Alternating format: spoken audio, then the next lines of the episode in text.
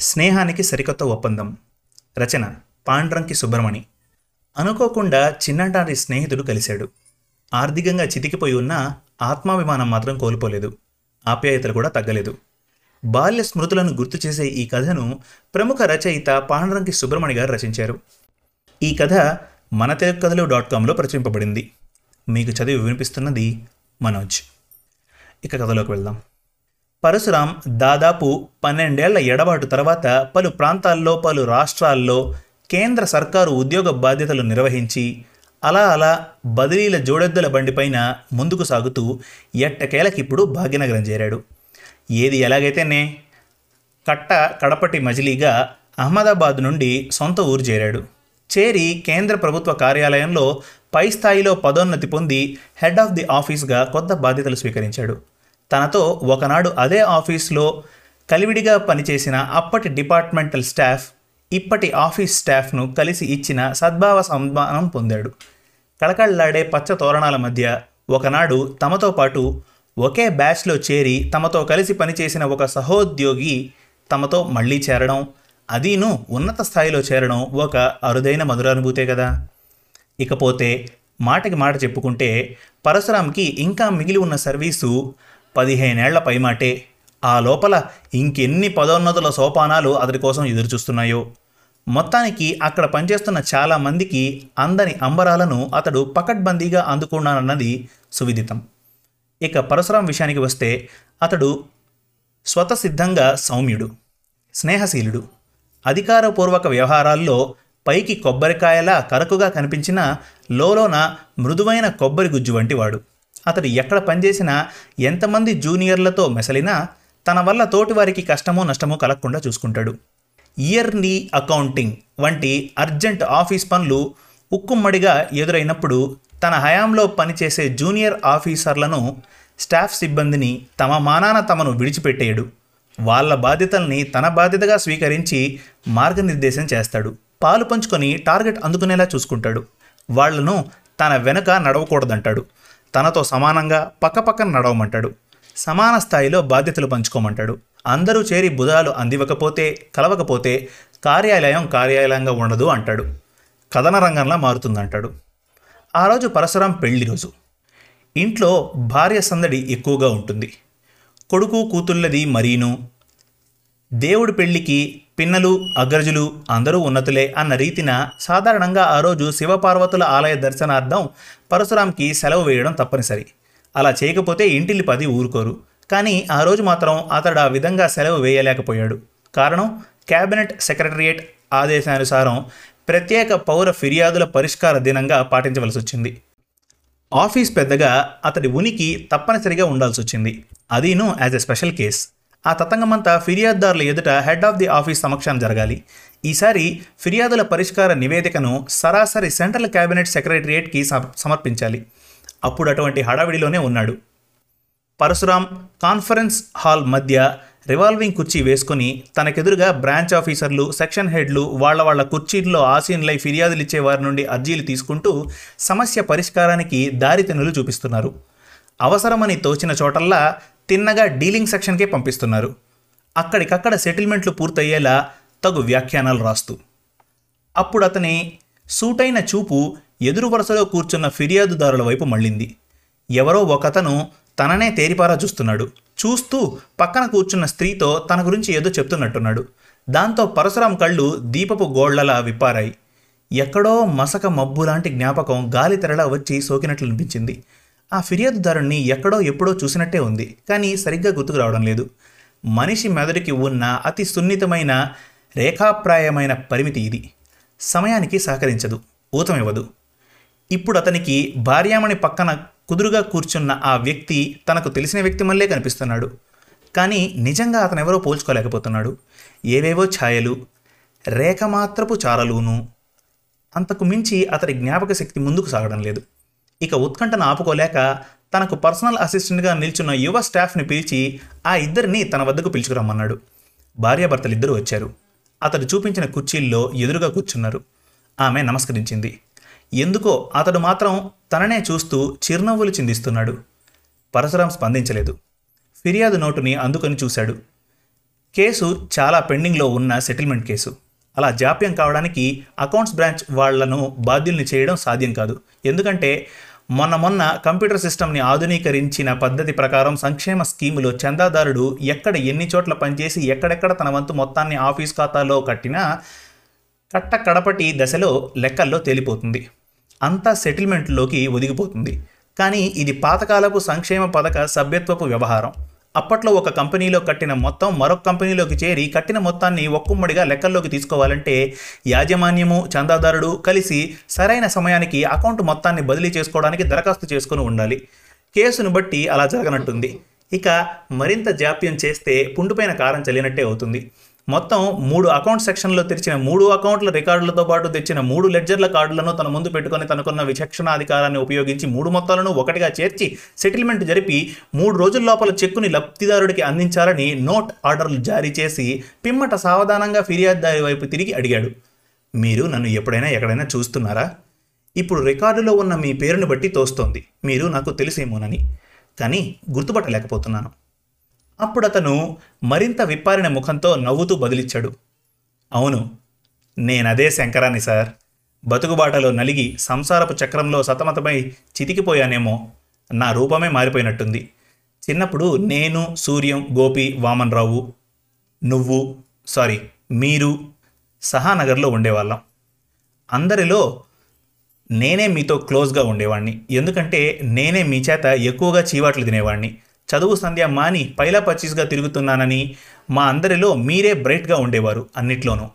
నన్ను మాటి మాటికి యూజ్లెస్ ఫెలో అనేవారు. ఒకసారి గుర్తుకు తెచ్చుకోండి సార్. ఆ మాట విన్నంతనే పరశురాం కళ్ళు పెద్దవి చేసుకుని ఆశ్చర్యంగా చూస్తూ లేచి నిల్చున్నాడు. చుట్టూ సిబ్బందితోటి తోటి ఆఫీసర్లు చూస్తున్నారన్న ధ్యాస మరిచాడు. చిన్ననాటి మిత్రుణ్ణి హత్తుకున్నాడు. ఎంత మారిపోయావరా శంకరం? చెప్పాగా చితికిపోయానని. ఉద్వేగం ఆపుకోలేక శంకరం కన్నీరు కార్చాడు. ఆశ్చర్యంగా అతడితో పాటు అతడి భార్య కూడా లేచి నిల్చొని కంటతడి పెట్టుకుంది. అప్పుల పాలైన నలుగురు బిడ్డల తండ్రిని నేనెలా మీలాగుంటాను చెప్పండి? సరే నా ఛాంబర్లోకి వెళ్దాం పదా అంటూ కదలబోయాడు పరశురాం. కానీ శంకరం కదలలేదు. వద్దు సార్ మీరిప్పుడు నాకు చేసిన సహాయమే పదివేలు. కొన్ని నెలలుగా తిరుగుతున్నాను సెటిల్మెంట్ కోసం. ఇంతకు మించి మీ నుండి నేనేమీ ఎదురు చూడను పరశురాం ఊరుకోలేదు. అదేంట్రా కొత్తగా సారు మీరు అని సంబోధిస్తున్నావు? ముందు నాతో పద యూజ్లెస్ ఫెలో అంటూ కదిలాడు. ఆ మాట విన్నంతనే శంకరన్ నవ్వేశాడు. ఇన్నేళ్ళ తర్వాత ఈ దెప్పి పొడుపు వింటుంటే ఎంత బాగుందనుకునేరు? పోయిన ప్రాణం లేచి వచ్చినట్టుంది అంటూ అనుసరించాడు. భార్యను తనతో రమ్మని కళ్ళతో సైగ చేస్తూ. అందరూ పరశురాం ఛాంబర్లోకి వెళ్ళేటప్పుడు అక్కడ పరశురాం భార్య వందన ఇంటి నుండి తెచ్చిన పొడవాటి టిఫిన్ క్యారియర్తో సిద్ధంగా ఎదురు చూస్తోంది భర్తకు విందు భోజనం వడ్డించడానికి. అక్కడే ఉన్న విజిటర్స్ హాల్లోకి పిలిచి శంకరాన్ని అతడి భార్య సువర్చలని భార్యకు పరిచయం చేశాడు. చేస్తూ ముగ్గురికి వడ్డించమని పురమాయించాడు మొదట సువర్చల మొహమాట పడుతూ కంగారు పడుతూ అంది నాకు వద్దండి మేడం నేను ఇంటికి వెళ్ళి తింటాను వాళ్ళిద్దరికీ వడ్డించండి అని దూరంగా తొలగడానికి లేచింది. కానీ వందన ఊరుకోలేదు. ముగ్గురికి వడ్డించడానికి టిఫిన్ క్యారియర్ తెరవబోతూ అటు చూసింది. శంకరం కళ్ళల్లో కన్నీటి పొరలు. ఆ కన్నీటి పొరలతోనే పరశురాంని తేరి చూస్తూ కూర్చున్నాడు. అది చూసి వందన భర్తను అడగకుండా ఉండలేకపోయింది. అదేంటండి మీ మిత్రుడు అలా ఎమోషనల్ అయిపోతున్నాడు? అసలు ఏం జరిగింది? మీరేమైనా అన్నారా? పరశురాం నోరు మెదపకుండానే తల అడ్డంగా ఆడిచ్చాడు. అప్పుడు శంకరం తేరుకుంటూ స్పందించాడు. సారీ మేడం మధ్య మిమ్మల్ని డిస్టర్బ్ చేసినట్లున్నాను. అడిగారు కాబట్టి చెప్తున్నాను. నాకప్పటి జ్ఞాపకాలు పచ్చటి జ్ఞాపకాలు ఎగిరే రామచిలకల్లా కళ్ళ ముందు మెదులుతున్నాయి మేడం. మేం మొత్తం ఐదుగురం. అదేం విచిత్రమో మరి.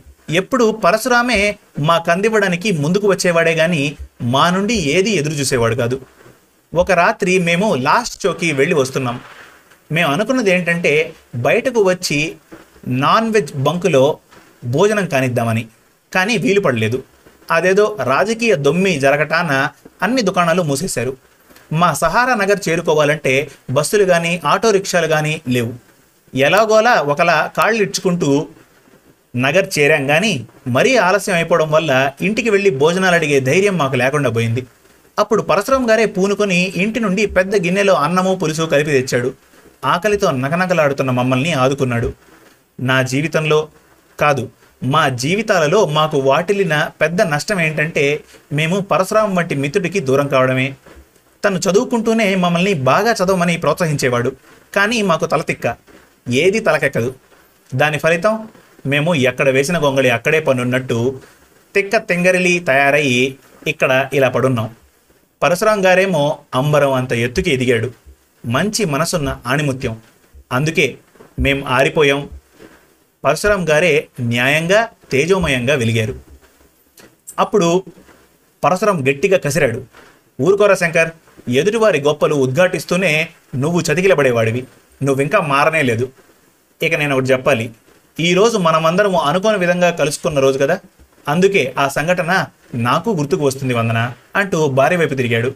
ఆమె గిన్నెల్ని అక్కడే ఉంచి ఇటు తిరిగింది. ఈ నలుగురు అంటే వీడు సూర్యం గోపి వామన్ రావు చదువు సంధ్యల్ని అటకెక్కించి వచ్చిపోయే అమ్మాయిలకి సైట్ కొడుతుండేవారు. అలా జాలీగా కాలం గడిపే సమయంలో మీ వాళ్ళు మా వీధికి కొత్తగా వచ్చినప్పుడు నువ్వు నాకు పరిచయం అయ్యావు. నీ పైన నేను మనసు పడ్డాను. అప్పుడు ఏమైందో తెలుసా?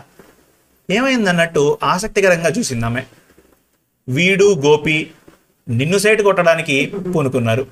ఆ మాట విన్నంతనే ఇద్దరు ఆడళ్ళు హా అంటూ నోరు తెరిచారు. అంతటి గనులా మీరు అన్నట్టు శంకరం వైపు చూస్తూ. కానీ వెంటనే వాళ్ళ ఆశ్చర్యానికి అడ్డుకట్ట వేశాడు పరశురాం. ఇది కాదు మ్యాటర్. అసలు మ్యాటర్ ఉంది. నేను అది గమనించి వాళ్ళ వద్దకు వెళ్ళి నాకు నీకు మధ్య ఉన్న స్నేహం గురించి తెలియజేసి ఏకవైపు నీ వైపు కన్నెత్తి చూడటమో పండ్లింగిలించడమో చేయకూడదని బాహాటంగా ప్రకటించేశాను. ఆ మాటతో వందన ఉత్కంఠ ఆపోలేకపోయింది. ఆ తర్వాత ఏమైంది? ఎదురు తిరిగి మీతో వాదనకు దిగారా? లేదు ఇక్కడే మా ఫ్రెండ్షిప్లోని గొప్పదనాన్ని నువ్వు గుర్తించాలి. వెంటనే ఇద్దరూ లేచి సారీ బాస్ అంటూ చేతులెత్తేసి ఏది ఎక్కడున్నా ఎటువంటిదైనా ది బెస్ట్ అన్నది నీకే చెందాలి. ఏది ఎప్పుడు అడగని వాడివి. మేము నీ కోరికను కాదనగలమా? అలాగంటే మాకు పుట్టగదులుంటాయా అంటూ భవ్యంగా దివ్యంగా మన దారి నుండి తప్పుకున్నారు. నాకు తెలియకుండా నా వెనక ఇంతటి రాద్ధాంతం జరిగిందన్నమాట అంటూ గట్టిగా నవ్వేసింది వందన. మృదుమైన కాల ప్రవాహపు పసుపచ్చటి బాల్య స్మృతులవి. ఎవరినైనా అట్టే ఆకట్టుకుంటాయవి. పూలతోట తావున సోకే పరిమళభరిత పిల్లగాలుల్లా వందన ముగ్గురికి భోజనాలు వడ్డించి ఇక ఇంటికి బయలుదేరతానని సిద్ధమైంది. అప్పుడు పరశురాం ఆపాడు. కొంచెం ఆగు.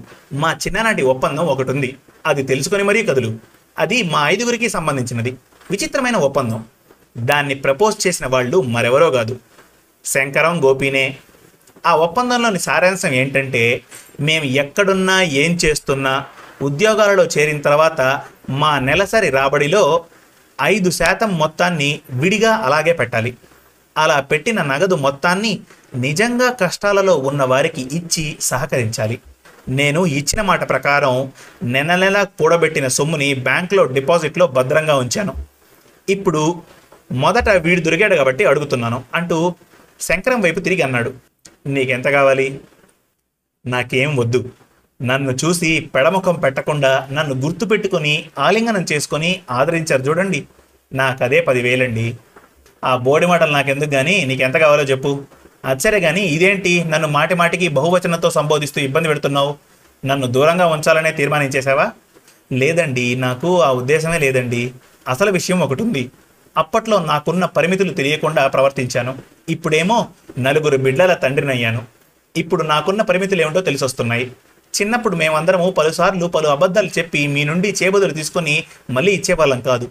తమరు కూడా అడిగేవారు కాదు. అదంతా తలుచుకుంటే గుండెను ఎవరో మెలిపెట్టేస్తున్నట్టుంది.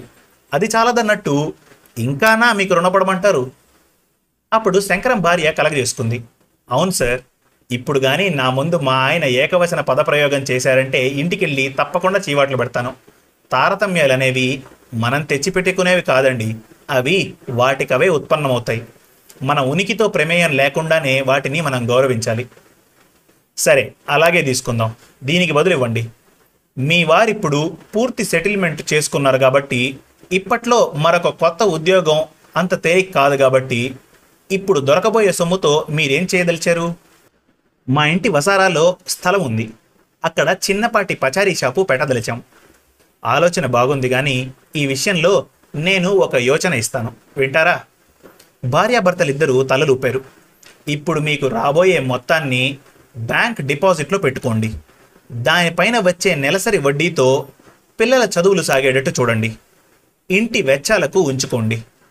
వందన తరపున నేను పెట్టుబడి పెడతాను. దాంతో వ్యాపారం చేయండి. వందనకు వ్యాపార మెలకువలు తెలుసు. బిజినెస్ డిగ్రీ ఉంది. ఆమె మీకు అన్నిటిలోనూ తోడ్పడుతుంది. మీరిద్దరూ చేయవలసింది వందనకు సహకరించడమే సామాన్ తెచ్చిపడేయటమే. లాభం వస్తే నా వంతు నాకు ఇవ్వండి నష్టం కానీ వస్తే మీరు దానికోసం తలపోయకండి అంటూ చెక్ బుక్ తీశాడు పరశురాం. శంకరం వెంటనే లేచి అతని చేతిపైన చేయి నుంచి ఆపాడు. వద్దురా పరశురాం నాకు ఇప్పటికే చాలా చేసావు సువర్చలు చెప్పినట్టు నాకు రాబోయే సెటిల్మెంట్ సొమ్ముతో వ్యాపారం చేసుకుంటాను. అవసరం కలిగినప్పుడు తప్పకుండా మీ వందన గారి మార్గదర్శకం తీసుకుంటాను. ప్లీజ్ నన్ను ఇబ్బంది పెట్టకురా. Okay okay. మరి మన మిత్రుల కోసం అట్టే పెట్టిన సొమ్ముని ఏం చేయాలి? నాలా చితికిపోయిన వాళ్ళు ఒకరిద్దరు ఉంటారు లేదా చిత్తుగా చితికిపోయి తేరుకోలేని స్థితిలో కొట్టుమిట్టాడుతున్న ఇంకొందరు ఉంటారు వాళ్ళను వెతుక్కుంటూ వెళ్ళి ఆదుకో. రమ్మంటే నేను కూడా నీతో పాటే వస్తాను. అన్నం కెలుకుతూ తలలూపుతూ ఉండిపోయాడు పరశురాం. వందన భర్తనే తదేకంగా కనురెప్ప మోయకుండా చూస్తుంది. చిన్ననాటి స్నేహితుల మధ్య ఇటువంటి ఒప్పందం తను ఎప్పుడూ వినలేదేమో. ఇక పైన కూడా వినదేమో. శుభం. మరిన్ని మంచి తెలుగు కథల కోసం మన తెలుగు కథలు డాట్ కామ్ విజిట్ చేయండి. Thank you.